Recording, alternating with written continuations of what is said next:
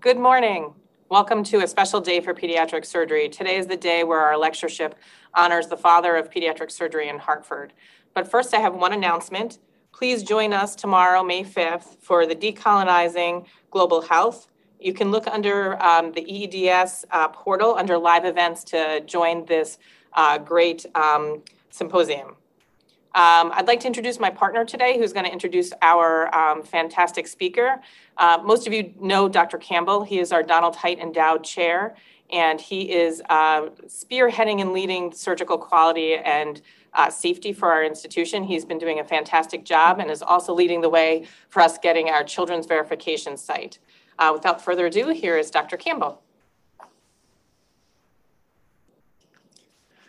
Thanks, Chris. Um, it, it's always a pleasure to um, have an opportunity to introduce a, a friend and mentor who's here uh, this year to give the um, Cook Lectureship. We'll see if I can get the slides to advance here. So uh, Ron Cook, as some of you may know, was Hartford's first pediatric surgeon.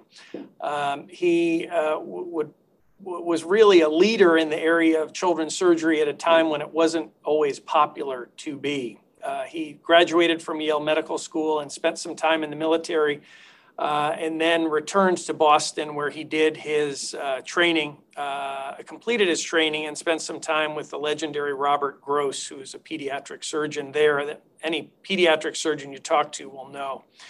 Uh, in 1962, Dr. Cook devoted all of his uh, clinical work to the care of children uh, with surgical conditions. And upon his retirement in the mid 1980s, this uh, lectureship uh, was named.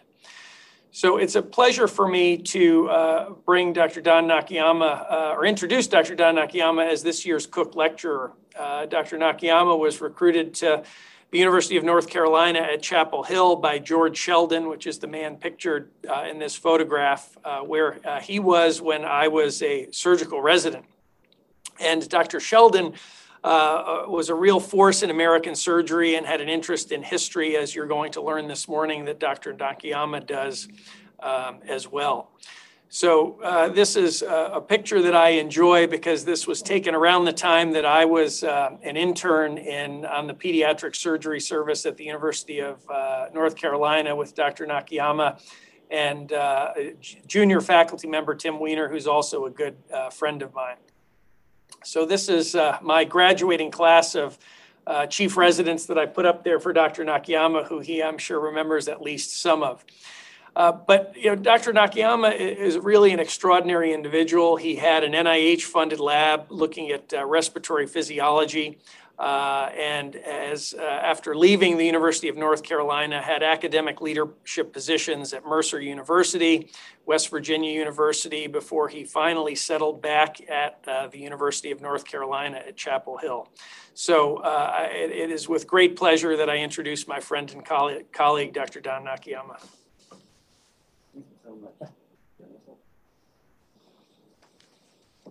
What a nice introduction.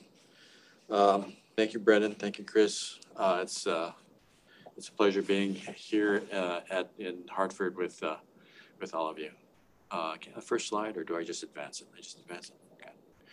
All right. Uh, I aspire to do justice to uh, Dr. Cook and Dr. Cook's legacy. This is a great picture because it really shows what uh, surgery is all about. It's the it's the joy of of, of life, of, uh, of having a purpose in life, and a wife and a life well lived with someone who's very important with you. Uh, the topic of my uh, talk today is the contributions of pediatric surgery to medicine. I have no disclosures. Um, the pediatric surgery is unique in that it has a foundational story. And the foundational story for pediatric surgery is the Halifax disaster in 1917. Uh, it began a December morning. People were going to work, children were going to school. It was clear, it was crisp outside. And two ships were in Halifax Harbor in the Narrows. And uh, the French munition ships Mont Blanc contained tons and tons of explosives. And the Norwegian relief ship Imo, and they collided. And uh, munition ship Mont Blanc caught on fire. Um, it drifted to the pier and the pier started to ignite. And of course, that attracted all the people of Halifax to the windows. And the windows at that time weren't made of any sort of safety glass, of course. They're all plate glass. Um, and the crew of the Mont Blanc uh, abandoned ship. And that was a problem because they all spoke French. And of Halifax, of course, it was the uh, the residents of Halifax were all English speaking, and so they didn't understand what was going to happen. I don't think that would have changed anything, however, because when the Mont Blanc exploded, it was the largest artificial explosion uh, in the world until the Trinity atomic bomb test some four years later. Not four years, it's the next World War later. It created tsunami, and the blast leveled downtown Halifax. Uh, it had a tremendous impact in terms of property, but also lives and injury. Uh, this is some shots of some of the damage to the buildings and at some distance away. Windows, buildings were shattered for miles. The anchor weighing tons of the Mont Blanc was found miles away. Uh, 1,000 was estimated to be killed instantly. The total toll was 2,000 dead, 9,000 injured, many of them children, and many of them with horrific facial and ocular injuries as a result of the windows of the area being blasted in while they watched the fire and the conflagration in Halifax Harbor. The toll was immense, and so the hospitals were overflowing with the dead and in- injured. Uh, there were severe injuries to the face and eyes, and the doctors were reduced to doing operations on kitchen tables using thread and torn clothes as sutures and dressings. It was a disaster of horrific proportions medical relief came from throughout Canada. And in Boston, 29 doctors and 65 nurses volunteered and were ready, made ready to depart the following morning. And they were led by 37 year old William Ladd. They set up a hospital in the standing but windowless church, and William Ladd was in charge of mustering all those people. This is the image that we have of William Ladd, really a classic kind of Brahmin bearing but this is the way he looked at the time very young, very uh, energetic, and quite uh, with the countenance really that predicted the great things in the future. Um, the legend about pediatric surgery was Ladd was so alarmed at the widespread injuries to children at Halifax that he decided to devote the rest of his uh, practice from his uh, from then on to children. But the reality was that he was actually on children's hospital staff, visiting staff since 1908, some years, but some 10 years before. And he had already started to devote his practice and study to sur- study to surgery for children's conditions.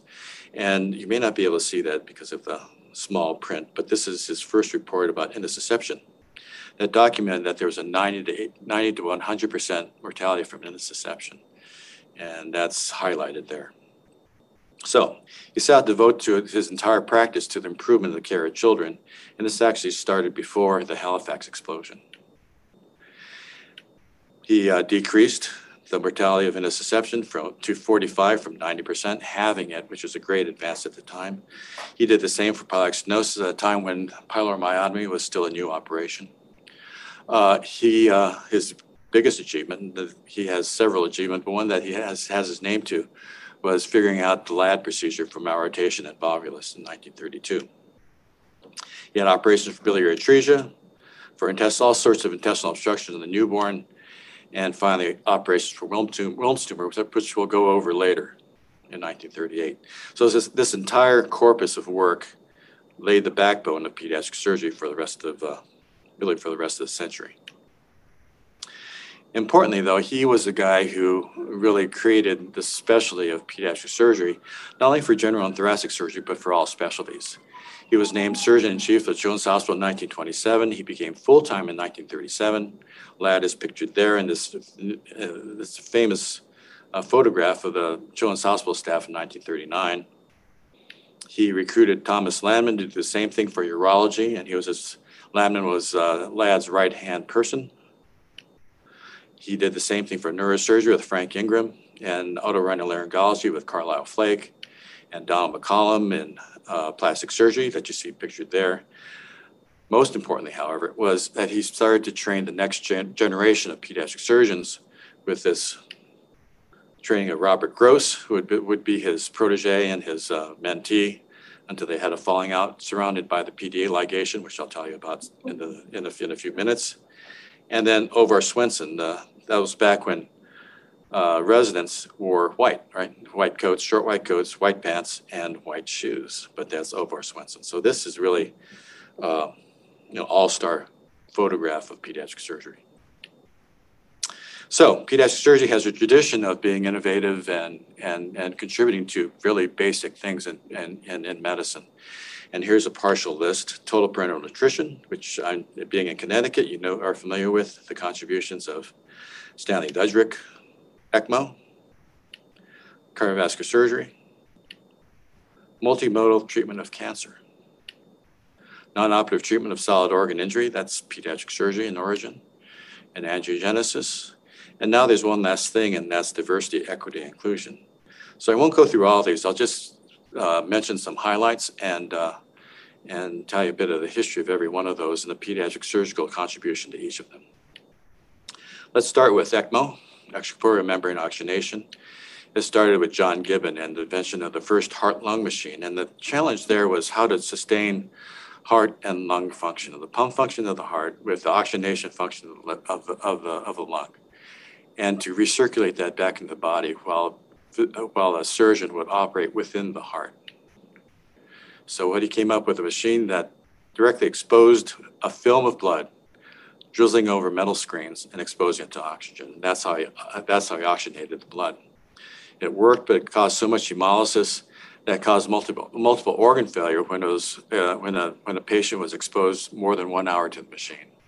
But it was long enough to allow the first repair, intracardiac repair of a heart defect, repair of, a, of an atrial septal defect. His first operation was successful that he reported in 1953, but his next two patients died and he forswore cardiac surgery ever since. But the concept remained alive, and that uh, was with DeWall and Lillehei in Minnesota. They had an improved uh, oxygenation scheme where oxygen was bubbled through blood. It improved performance, but still there was a four-hour limitation because the damage and, and hemolysis induced by the by the oxygenation process was just too uh, traumatizing for the blood, and the patients couldn't withstand it. Uh, this, however, allowed the development of cardiac surgery, and the explosion of cardiac surgery is directly a result of this, of improved oxygenation and improved heart-lung machine, pioneered by Richard DeWall. So, which brings us to ECMO. The challenge here was how to keep from doing so much damage to the blood and how to oxygenate the blood without it without it coming in direct contact with either air or whatever screening material that, that, that you needed to agitate the blood enough to oxygenate it. So how do you separate the blood flow from the airflow?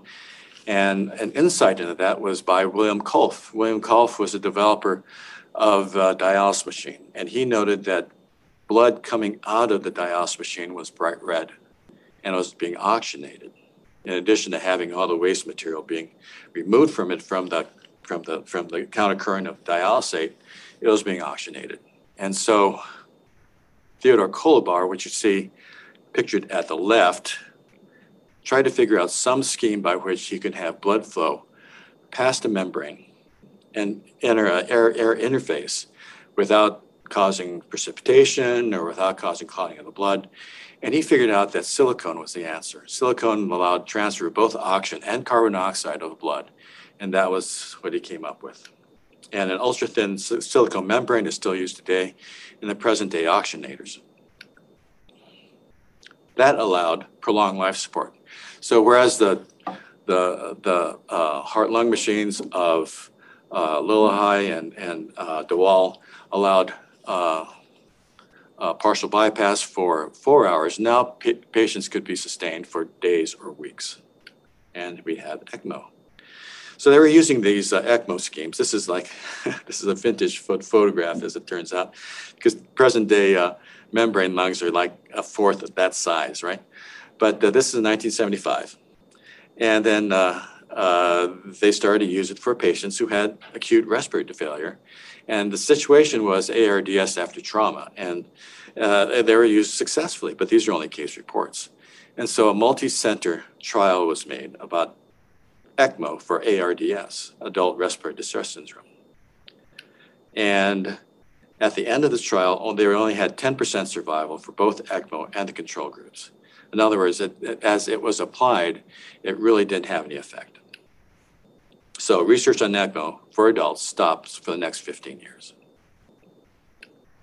But it was maintained by Robert Bartlett, okay, and Robert Bartlett was a researcher first at UC Irvine and later at the University of Michigan. And he continued research and work on ECMO management, and he worked out cannulation, circuit and pump management, anticoagulation, team management to maintain these things. Importantly, having bioengineers available to make sure these machines continue to work as they are prone to break down. And he figured out that there is a patient population that would benefit from ECMO, and those were neonates with respiratory failure. So that was his great contribution. He maintained ECMO through this dark period. So, respiratory distress syndrome, no. Sadly enough, this this was, it would not be appropriate for uh, infants with RDS.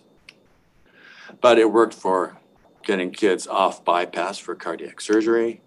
And then finally, meconium aspiration syndrome and pulmonary hypertension, that was complications from sepsis and meconium aspiration syndrome. And uh, he, he started to get successes, okay? He started to get kids off bypass. And it, uh, he had a, uh, a unique way of studying this. It was a, it was a technique of randomization where each success increased the odds of choosing the next person, the next patient for, for the intervention. And he had this study where he had 11 consecutive ECMO survivors against only one death. And that proved the concept, and this was later verified by con- more conventional randomized studies. But this was, this established that ECMO could be used successfully to treat neonatal respiratory insufficiency. And he had a long-term survivor, right? This is Esperanza, the first survivor of ECMO, and this is her at age 21 years. So, ECMO for patients of all ages, uh, randomized series studies confirm efficacy in neonatal respiratory failure. That was a Cochrane database system review of 2008. And then importantly, those centers that had ECMO and were used to doing ECMO for pediatric ECMO for near drowning episodes and the occasional adult case were faced with uh, H1N1 influenza pandemic of, uh, what was it, 2009, right? 2009. And those centers had a case fatality rate of 34%, right? It was salvage therapy. It wasn't a randomized study, but clearly patients' lives are being saved with, uh, with ECMO technology, okay? And that particular pandemic, in contrast to the present one, it was young adults that were being most effective. So that preserved the technology, and you'll see a graph that shows that. And most recently, the COVID pandemic, the case fatality rate was 39% for all adults going on ECMO.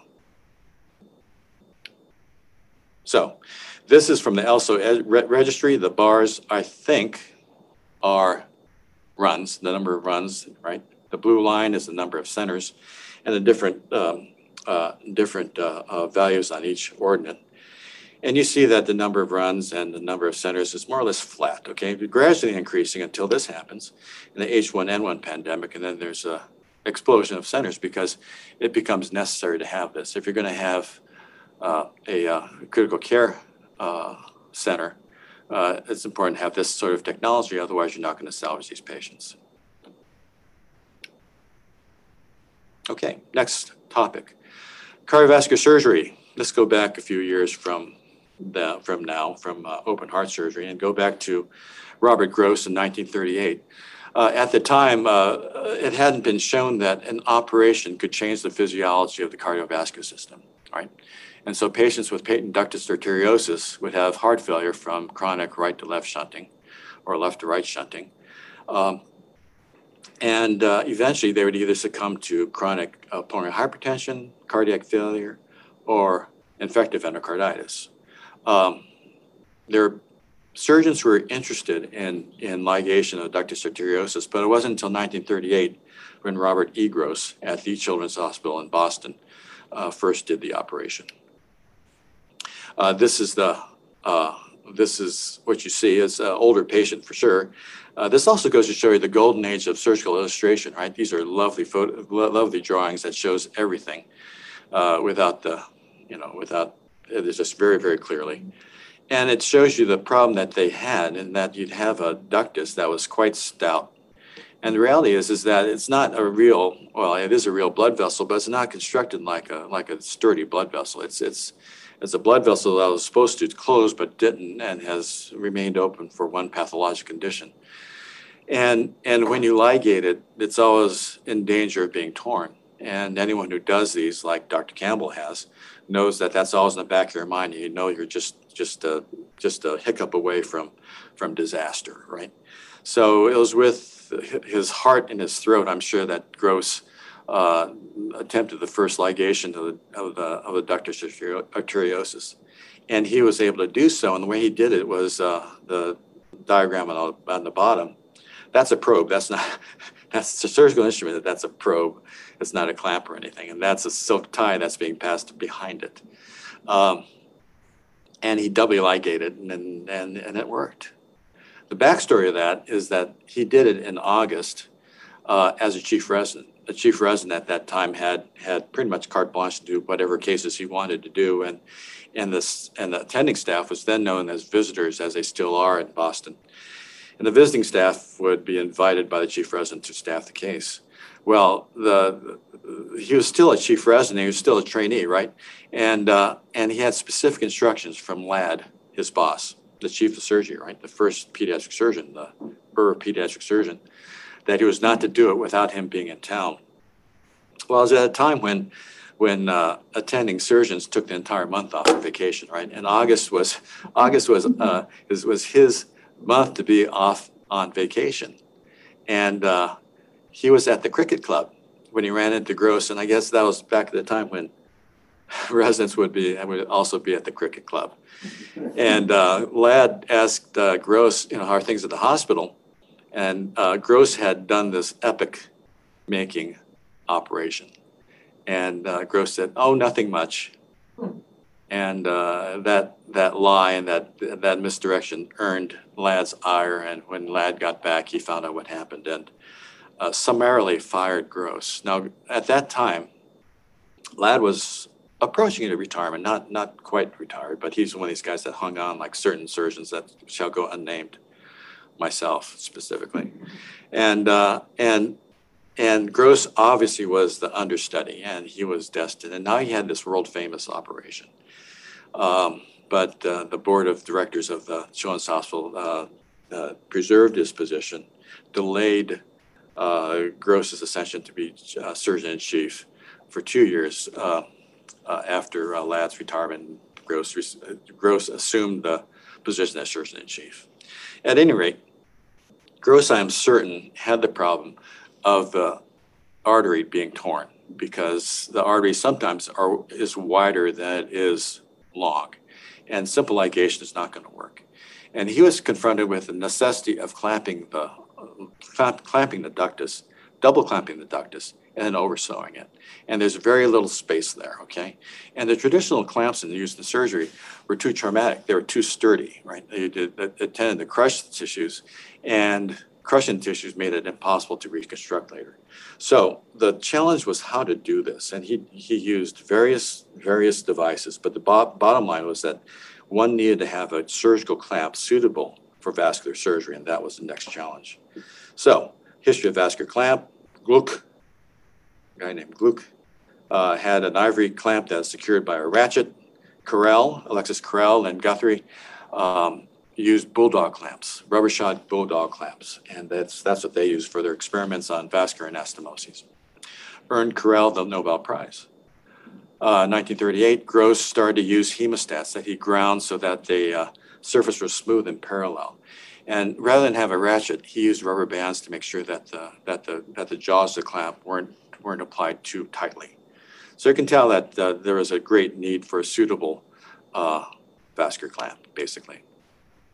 Especially since this uh, important group came up in the next operation, next important operation. The first operation was PDA ligation, then coarctation of the aorta, and now it's uh, operation for pulmonic stenosis and tetralogy of Fallot. And the woman in the middle is uh, Helen Taussig. And Taussig was an interesting cardiologist insofar as she was nearly deaf. And it, it was only because of her intimate knowledge of congenital heart disease she had an entire museum full of hearts and she knew the history behind every one of the hearts. And she would make the diagnosis with, with whatever she could hear and whatever she could palpate on the child's heart and the difference in pulses. It was just really, really awe inspiring. But she figured out that for pulmonic stenosis, the real key was getting blood back into the pulmonary circulation and to create a ductus arteriosus in effect, right? If you increase the blood flow through the lungs, then that would be a palliative operation for distal flow. She actually presented this to Gross, and Gross kind of sniffed and said, Yes, I've done this operation because he had practiced uh, ligation of, pulmonary, uh, patent ductus arteriosus on dogs in which he had anastomosed the subclavian artery to the pulmonic to the pulmonary vein, um, to the pulmonary artery. In effect, the same operation for a Blalock Taussig shunt, but he had done this in dogs to practice doing ductus arteriosus in preparation for his great operation. But he said, you know, uh, ma'am, I'm in the practice of ligating ductuses, not creating them. And uh, therefore, we don't have the Blalock Gross shunt. Instead, we have the Blalock Taussig shunt, or the ta- Gross Taussig shunt, right? Gross Taussig shunt. We have the Blalock Taussig shunt. Because Blalock, the gentleman on the left, said, you know, we had this dog model. We tried to create uh, in, in his lab, and his lab was led by this gentleman, Vivian Thomas, a black uh, lab tech who couldn't get into medical school because of his race and got a job as a lab technician for Alfred Blalock in, in Vanderbilt. And Thomas created a left subclavian to pulmonary artery anastomosis in, in their experiments on pulmonary hypertension. They couldn't induce pulmonary hypertension with that, but that was exactly the operation that was created, and that became the Blalock Taussig shunt for pulmonic stenosis. So, what they use the rubber shod bulldogs clamps, and because the pulmonary artery was so deep in the in the chest, um, Vivian Thomas created a vertically oriented special clamp to do that to, to do that operation, and that's it. That's the vertically oriented clamp that you see on the cartoon uh, off to the right, right, right of the right of the screen, and it uh, clamped off the pulmonary artery. The others were just uh, held held shut with uh, ties and then with bulldog clamps, you brought things down and you tied around the bulldog clamp to make the anastomosis. Well, uh, that was great because it was a you know it's the first palliative operation for congenital congenital heart disease. A huge operation, right? People made movies about it. Uh, but the geography of having a clamp physically in physically in the in the field was a problem. So it was left to this gentleman, Willis Potts, to create the first vascular clamp. He had an interesting background. He served in World War One. He practiced in Chicago and served in World War II. In his billet in the South Pacific, he had Ladd and Gross's textbook on abdominal surgery in infancy. And uh, he aspired to be a pediatric surgeon. So he was appointed surgeon in chief at Children's Memorial Hospital in Chicago in 1945. Then he went to Boston for three months for his fellowship at age 50. So it's never too late, right? And he embraced congenital heart surgery as it was, the ductus arteriosus ligations and the coarctations. And he knew that you need to have some sort of way of controlling the blood vessels while you did operations on them. So he came with a Potts vascular clamp. And they, there was a need for a clamp that securely held a large vessel without slipping, without crushing or damaging the vessel. And he noticed that there was a special instrument that the plastic surgeons were using that used pins to hold a sheet of skin graft open and without damaging the edges. And so you had maximum use of the, of the, of the, of the skin graft. Uh, and he saw that he could do the same thing with vascular, uh, with uh, vascular structures. So he teamed with the instrument maker Bruno Richter, who designed a clamp with fine interdigitating teeth that closed only to the point of contact and no, no firmer but that did the trick. And he had long handles that could be angled to fit the contours of the field and be out of the way, and that's what the vascular clamp. That was the birth of the vascular clamp. This is a figure from uh, from the uh, original publication in 1948. These are the vascular clamps that are employed in the Korean conflict, and that was that is credited with the birth and the popularization of vascular surgery. Uh, vascular surgery uh, really had its, uh, not its start because it obviously was, has a, has a long tradition, but modern vascular reconstructions, material reconstructions uh, grew out of the experience of surgeons, uh, surgeon, uh, uh, surgeons serving in the medical corps in the Korean conflict and reconstructing arteries using this exact clamp. And that's a cartoon from a later publication in Annals of Surgery that shows exactly how they're employed. And they can be shaped in different shapes. And his inventiveness wasn't restricted just to clamps. It was also the Potts scissors. The one, or the one that you're most familiar with is the arteriotomy scissors to the right, in which you can, it's vertically oriented, makes fine exact cuts into blood vessels. Crazy. Okay, next. Not to change subjects too radically, but let's go with multimodal treatment of cancer. And we're talking about Wilms tumor. Max Wilms, surgeon and pathologist at University of Heidelberg. He, uh, he didn't, he wasn't the first to identify the Wilms tumor, but he was the first to identify its characteristic histology, okay, the triphasic histology, and the fact that it was unique from other inoperable sarcomas and you could take it out, right? And it was possible perhaps to cure it surgically. So there are progressive advancements in care, starting, of course, with Ladd, who uh, was able to have a 0% operative mortality. And with the 0% operative mortality, the mortality, the survival from Wilms tumor was still about 30%, right? So that obviously something more had to be done. Uh, he teamed with uh, Edwin Neuhauser, a radiologist, and they uh, combined surgery with postoperative radiation and improved the survival to about one half or 47%. Each of them had a junior associate. Uh, Gross had Judson Randolph, uh, who had become a chief of surgery at the uh, Children's Hospital in Washington, D.C. And Edwin Neuhauser had uh, Giulio D'Angio, uh, familiarly known as Dan, uh, who uh, was the original radiologist in the Wilms tumor study group. Uh, importantly, they started a registry to track results and identify risk groups, and this really was the start of the uh, children's study group, Wilms tumor study group. They laid the foundation for prospective trials. This is the era of uh, chemotherapy. We talked about that a little bit at dinner last night, right? How Yale was the first place where they did uh, chemotherapy, right? They used nitrogen mustard. The same nitrogen mustard that was employed in World War I was tested against tumors and famously employed against a man with lymphoma, asphyxiating lymphoma of the neck uh, up in Yale uh, uh, after the war. Well, Selman Waksman was a microbe hunter, right? And he was interested in discovery of antibiotics. And so he, he, he tested every soil organism that he could find and tried to figure out if they had antimicrobial uh, efficacy. So he just went and tried to figure out every soil organism they could find, and then he f- discovered actinomycin from the soil in 1940. Well, it was it was toxic to to the to the to the lab animals, and so he kind of set it aside. But his triumph was streptomycin in 1943 and neomycin in 1948.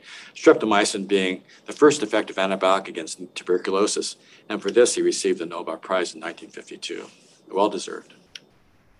He knew that Sidney Farber was interested, though, in, in, the, in the white cell uh, toxicity of the various a- uh, antibiotics that he was testing.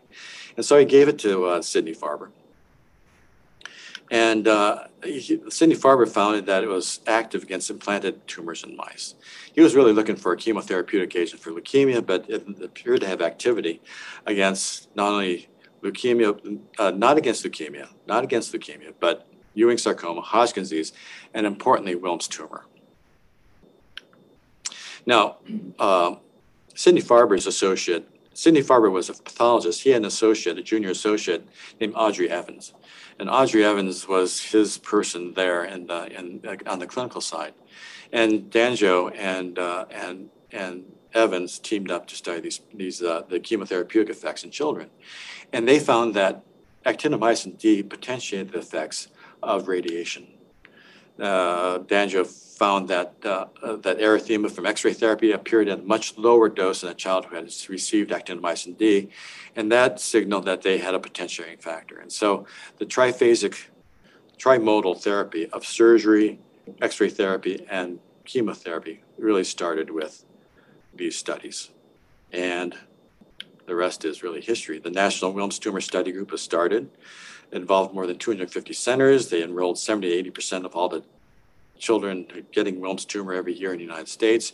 And you see the survival in the graph to the right. Okay, it started off with Gross with 30% survival around 1930s. And it's since improved successfully so that you have almost uniform survival for Wilms tumor uh, by, uh, by, the, by the turn of the century. Um, they did four randomized trials, prognostic factors study completed in 2003, and it merged with other groups to form a single organiza- organization, the Children's Oncology Group, in 2001. So it's really a triumph of, of uh, multidisciplinary studies, multidisciplinary treatment.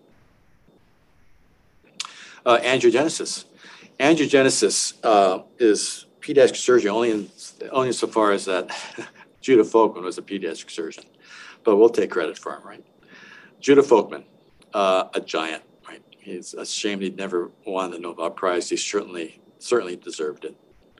His father was a rabbi, and with his father, he would uh, Judah Folkman would visit sick members of his father's congregation. He was brilliant. He developed an early pacemaker at Harvard as a medical student. Uh, while he was in the Navy, he invented sustained release of drugs. And uh, that's still in use today. That technology is still in use today with Norplant and the various uh, um, endocrine suppressing agents. He perfected techniques of cell culture because he needed to figure out how to uh, whether how whether his uh, compounds had ang- angiogenic or anti-angiogenic activity or not. So he perfect, perfected techniques of endothelial cell culture. And uh, when it came time for his appointment as chief of surgery at Children's Hospital, he decided they better train Judah Folkman in pediatric surgery. So he spent three months with C. Everett Koop in 1968 and took over Children's Hospital at age 34. That's a fast track. So, angiogenesis research, uh, he figured out that using canine thyroid glands, that tumors would grow, culture tumors would grow only to about one to two cubic millimeters and then stop. But they were implanted into a live animal. They uh, recruit their own blood vessels and grow a thousand times larger. And then using his using his uh, his his assay, using his technique of drug eluting silicone impregnated uh, bits of uh, bits of silicone, he could figure out which compounds promoted angiogenesis and then stopped it. And his overall hypothesis was blocking angiogenesis thereby can control tumor growth. And that turned, that turned out to be a tremendous insight that, uh, that really determined a big chunk of human biology, right? So that's what it has. You know, you have different, different angiogenesis factors, starting with basic fibroblast growth factor in 1984, then a whole bunch of bunch, whole bunch of others. This is a dated slide, obviously. But this comes from Judah Folkman's presidential address to the journal uh, to the uh, American Pediatric Surgical Association and published in uh, JPS in 2007. The tragedy, of course, is that he would die one year later.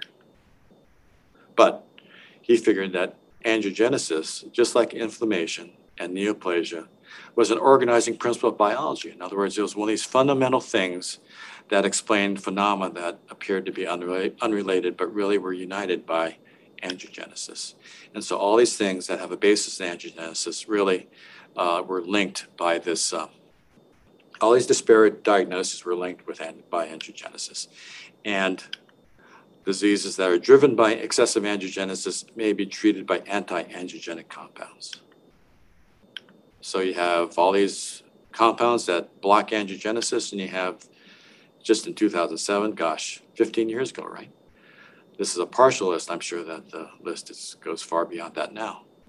So, pediatric surgeon contributing to medicine. DEI, diversity, equity, inclusion. What can I say about this? Well, everyone is concerned about your genetic heritage, right? This is 23andMe, essential part of your health picture, right? There's this morbid curiosity. I was no, I was not immune to this. Uh, this is my uh, upbringing, as you can see my kids say that this is a, a fine waste of one hundred dollars. so this is me, you know. I'm I'm Japanese. Newsflash. but uh, I've also worked in the South, right? And so you know you, you you're fascinated by the by the place that you're in, and and the South specifically Georgia is no no, uh, no exception. And many of you, I'm sure, have read this great book, Midnight in the Garden of Good and Evil. Perhaps you've also seen the movie, Clint Eastwood movie. And one of my favorite lines, of which there are tons of favorite lines, is this. If you go to Atlanta, the first peop question people ask you is, What's your business? In Macon, they ask, Where do you go to church? That's absolutely true. Where do you go to church? In Augusta, they ask you your grandmother's maiden name because everyone wants to know of your lineage. But in Savannah, the first question people ask you is, "What would you like to drink?" And so that's the that's that's the great thing about um, Georgia. That's your next vacation, Nicole. For pediatric surgery, it's where did you train? Okay, what is your what is your surgical DNA? And it's because it's simply because we, nearly every pediatric surgeon can trace their background all the way back to William Ladd. And we do it with pride because, you know, here's our tradition, right? It's all about innovation. It's all about these fundamental con- con- contributions to surgery. And yeah, hey, from Ladd to Gross to Ron Cook. From Koop, from Ladd to Koop to Folkman to Philippart to Don Hight. And then Clatworthy and Kottmeier and Rich Weiss. And then Clatworthy, the Marc Rowe. This is the Arkansas connection, right? The famous Arkansas connection. Sam Smith, which I'm sure a lot of people here revere. He was, um, he was not my first fellow, but he was the first fellow I worked with when I was a junior attending at Jones Hospital Pittsburgh. And then Christine Finck. Okay. So that's the deep connection that we have there. The Arkansas connection gives us Brendan Campbell, and then a very robust branch of pediatric surgery goes through Judson Randolph. Okay.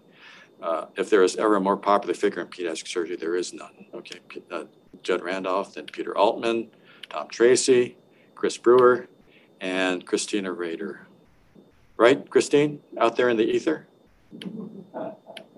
Okay, the Arkansas connection gives us Jim Healy, and then a little bit longer branch Jay Grosfeld, Michael Skinner, Diana Deason, and then Leslie Knod. Okay, so you got a tremendous background here. And um, so this is why surgeons stand with pride in these in these group group shots, which you've seen. I've seen you. I know you've seen a bunch of them. Uh, as I describe some of the people in this in this photo, take a look, close look, and see what you're seeing. Okay, and how this is different. This is somehow different. There's Gross, okay, it's front and center, kind of. And then Luther Longino, who started pediatric surgery in Alabama, right, at Birmingham. And then Bobby Allen to the left, Bob Izant uh, in the front row, and then Mort Woolley in the top uh, top right hand corner. Allen, Memphis, Izant, Cleveland, Mort Woolley in Los Angeles. All these are seminal figures, just like Cook is in Hartford. But the one person who really is the is the next branch, next significant branch of pediatric surgery from this group at Boston Children's Hospital is this here, this person here, Benjy Brooks. And Benjy Brooks is really the person that uh, women in pediatric surgery identify with close, most closely because the Benjy Brooks Society is the organization of women pediatric surgeons and one of the biggest uh, sub-organizations within the American Pediatric Surgical Association. Uh, the other um, important figure in uh, women in pediatric surgery is this person, Leslie Schnaufer, uh, Louise Schnaufer. And Louise was uh, Koop's right hand person for years and years, decades and decades. And uh, this is her and Koop with uh, uh, conjoint, ten- uh, conjoint twins that they separated at the Children's Hospital of Philadelphia. Okay, Ed Hatch is in the background. So uh, the Hartford women in pediatric surgery comes from a very, very robust kind of tradition. Okay, that includes Rowena Spencer. Actually, she was Koop's first fellow. Okay, Rowena Spencer, and she started pediatric surgery in New Orleans, and then Benjy Brooks in Houston, and Jessie Ternberg in St. Louis, and Louise Schnaufer, that we talked about but also Pat Donahoe, a giant in, pedi- in pediatric surgery and surgery and science in general. She'll be getting she'll be getting the um, Jacobson Innovation Award at the Clinical Congress this year. So she'll be honored for her achievements in surgical science. Kathy Anderson, who um, was the first woman president of the College of American College of Surgeons, and Diana Farmer, who's uh, the first woman president of the American Surgical Association. So this is a very robust group of women, and I, it's, it's hard to imagine a specialty with a more productive and prouder group of surgeons than women in pediatric surgery. But here's someone who didn't match, okay?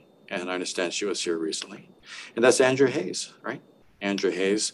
She went to Dartmouth Medical School. She did a residency in East Bay UC Davis with Claude Organ. And being in a, not only a, a community uh, training program, but a community training program that had just started, uh, was kind of, the, it would be the kiss of death in, in getting a, a fellowship in pediatric surgery. So Claude Organ and Andrea set about to bolster her resume. Uh, she was inspired on pediatric surgery during a rotation at Stanford with Steve Shochat. And uh, despite the odds, you know, Dr. Organ said, yeah, go ahead, go for it. And so he assigned her a two-year research uh, fellowship in molecular biology at, UC, biology at UCSF. All these programs are at, uh, in California. And she didn't match. And she didn't match again, okay? In the meantime, she spent two years in pediatric surgical oncology at St. Jude's in Memphis and spent one year at MD Anderson. So she was marking time like a lot of apply, uh, applicants do, right? You just you just got to spend your time while you're trying to trying to get into a fellowship program. And she didn't match the third time. So Dr. Organ started to call around, okay, and he had some moral authority, as you can see here. He was president of the American College of Surgeons, would be president of the American College of Surgeons, and he says, "What's up?"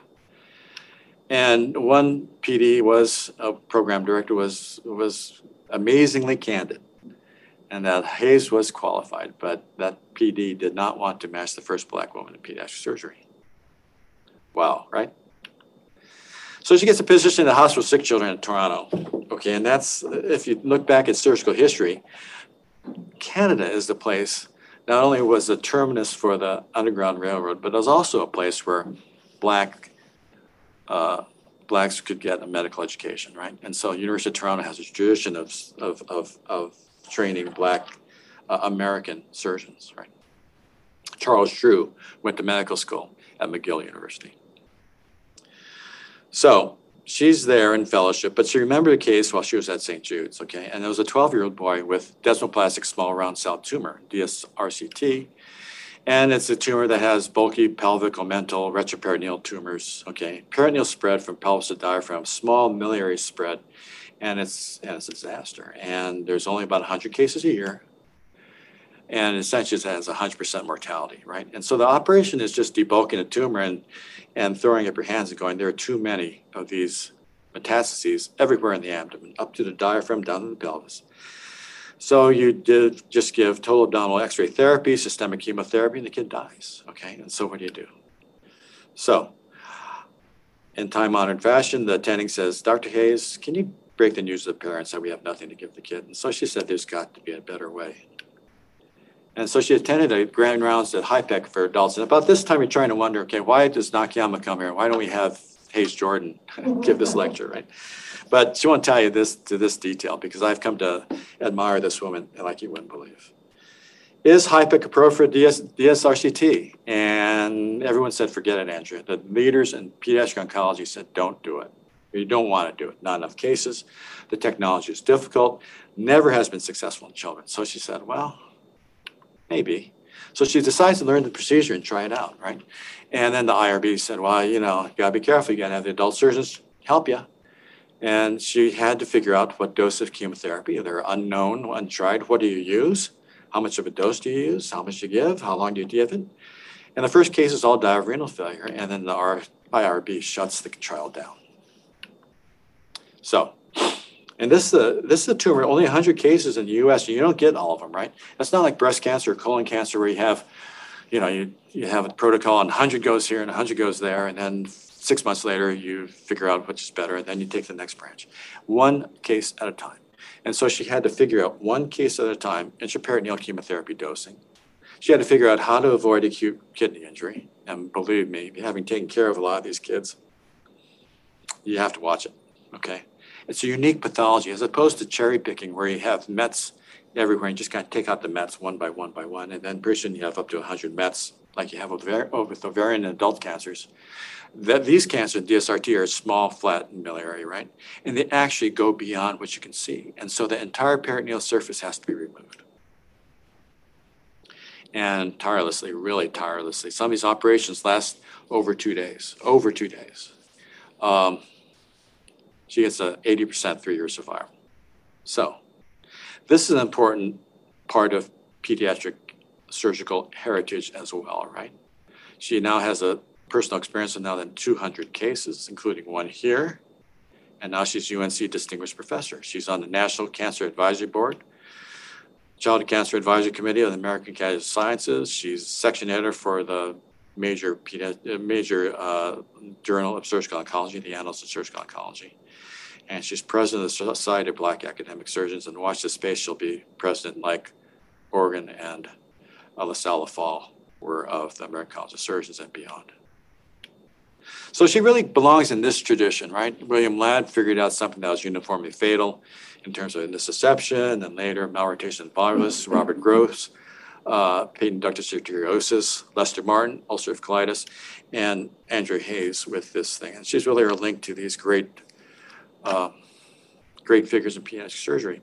You know, when I see this picture, I- I'm reminded of the Sesame Street jingle. So one of these things don't belong with each other, right? And and the answer to that is they all belong to each other, right? This is this is our this is our link to the past. So blacks in surgery, there's Daniel Hale Williams, the first uh, fellow of the American College of Surgeons, first one to organize a hospital for blacks. Louis Wright, who set the agenda for uh, not only for uh, integration of medicine, but integration of all American institutions. He was the first director of surgery at Harlem Hospital who was black. Charles Drew, who figured out plasma storage and was director of the first American Blood Bank. LaSalle Leffall, the giant in pediatric surgery, the chair of the Department of Surgery at Howard University, and really the moral leader of not only blacks in surgery, but, but surgery, period. Claude Organ, who we mentioned.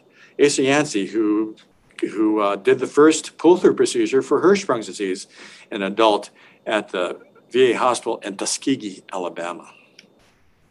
L.D. Britt, who created the specialty of acute care surgery, and now Andrea Hayes. So this is the other thread that we have in pediatric surgery. So this is us, UNC Division of Pediatric Surgery. And you see that DEI is alive in pediatric surgery and academic surgery and American surgery. And we have a shared heritage, right? We all linked at Ladd. We're all linked to, through Andrea, to the great giants of pediatric surgery. And uh, that's, that's the face of the future of pediatric surgery. So the heritage is with Dr. Cook and Dr. Hight and Dr. Weiss and Dr. Finck and Dr. Campbell, and the future belongs to really Dr. Knod and Dr. Rader and Dr. Healy. This is uh, this is the story that I have, and it's uh, it's a great specialty. We've done a lot. We've done a lot in hundred years, right? From 1917, the Halifax disaster to now, and and we're entering the next century, and uh, and it's it's it's both rewarding and fun. So, thank you for the honor of being your uh, 2021 Ron Cook lecturer. This I just close with this this shot of Jessica Cooper. Jessica is a, a refugee from Hartford. She was PA at Hartford, and I had great plans for her to help out with uh, pilonidal cysts, sinus, and abscesses and constipation in my clinic. But uh, Dr. Hayes took her over, and now she's coordinating all the HIPEC cases for UNC. Thank you. Thank you very much, Dr. Nakayama. I have a couple of questions from the audience, or really mostly comments. Uh, Dr. Zelneritis, who heads up our pediatric residency, um, uh, says we all wore white in the 1970s at Boston Children's Hospital, so pediatrics also wore white. Um, Dr. Weiss um, also says that Bob Bartlett was a previous Cook lecturer here, uh, which is true, and he actually came when we started our ECMO program and gave me a lot of advice on how to start it, and um, it still was a, a fantastic resource the first two years into our program. Um, another, Generous man, Dr. Bartlett. uh, definitely a gentleman.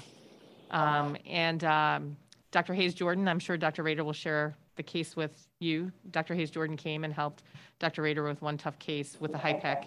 Um, and uh, Dr. Schnipper is uh, our adult counterpart that helps uh, with some of those cases. Um, the lines are open if anybody else has any other questions, and I'll turn it over to the audience here. And Anybody have any questions? If not, I have one. What are you looking for in the future with the training of the, the future of pediatric surgery? What are some of the attributes or thoughts that program directors should keep in mind while we're recruiting the next generation? Um, Could they hear the question? Do I have to repeat the question? Okay. Uh, You know, it's hard to say. I think, I think the thing that you can't get around is general affection for children, right? You got to have that. And that's, that, that, that you'd think is a given, but when push comes to shove, when you see as many families in crisis as we see on a daily basis, that's, that's, that's what, that's what you're looking for, right? Someone who's, will take that extra 30 minutes to an hour and just talk to, the talk to the family because they're, they're freaking out, right? And someone who can approach kids. And some, that's, that's something you only, you have to learn, but also you kind of have to be born with. Um, the other thing is, is the kind of reliability and honesty question. I think that's what all of us are looking in trainees. Like whose word can you absolutely count on at two o'clock in the morning? Um, and then, and then finally, I think, you know, just, just kind of joy in surgery because there's going to be so many low points in training uh, because of, uh, you know, disasters, deaths, but also just the drudgery of having yet another consult come in at 4 a.m. in the morning when you're looking forward to maybe coming off at 7 a.m. and it being something, you know, something that requires some thought, effort, and uh, and and and and some luck, right? So it's uh, it's a you're you're looking for that you're looking for that next colleague, right? who you can totally rely on. So it's uh, that that hasn't changed any. Absolutely. I think with Dr. Hayes Jordan, what we note now in looking back at her history and her journey is the grit that she had to keep going despite all that adversity as she was uh, trying to get to her dream. I didn't mention is, is her motivation is, is she, she majored in divinity at Dartmouth. And she's, she's a, she believes in, she believes in Christ and, and she believes that her action is motivated by, by God. So, yeah. Um, Dr. Uh, Ratson um, says, It's truly wonderful. Thanks. Did Gross and Ladd ever reconcile? No. Dr. Schreiber also says, uh, Great talk. You haven't lived unless you are a pediatric resident at Boston Children's, as I was, and your attendings on the surgical rotations are Judah Folkman, Aldo Castaneda, and Peter Norwood. I survived, but barely. They're, they're, they're a force. They're, it's kind of, it's after alpha, alpha, and alpha, there are no other letters in the Greek alphabet. For sure. Um, Dr. Kroll said there's also a great lineage of African American pediatric surgeons being developed through the Harold Amos Medical Faculty Development Program, including Dr. McLean at UNC, Shaun Kunisaki at Hopkins, and others. And then finally, it wouldn't be a grand rounds or a town hall or anything without a COVID question. so if I could ask Dr. Salazar to uh, comment on the Pfizer COVID vaccines for 12 to 16 year olds. Yeah, yeah. Thanks for that question. Uh, it, it the uh, the vaccine, the Pfizer vaccine, is probably going to be approved over the next couple of days. I'm hopeful tomorrow, which means it will be under emergency use authorization for 12 to 15 year olds. We are setting up the work use here for Connecticut Children's to reach to about 3,000 kids that are eligible because of being high risk. Um, and I hope you can get all your kids vaccinated as soon as possible so you can close the bubbles and create herd immunity. So thank you for that question. Uh, thank you so much, Dr. Nakayama. This has been a wonderful pleasure. Have a good day, everyone.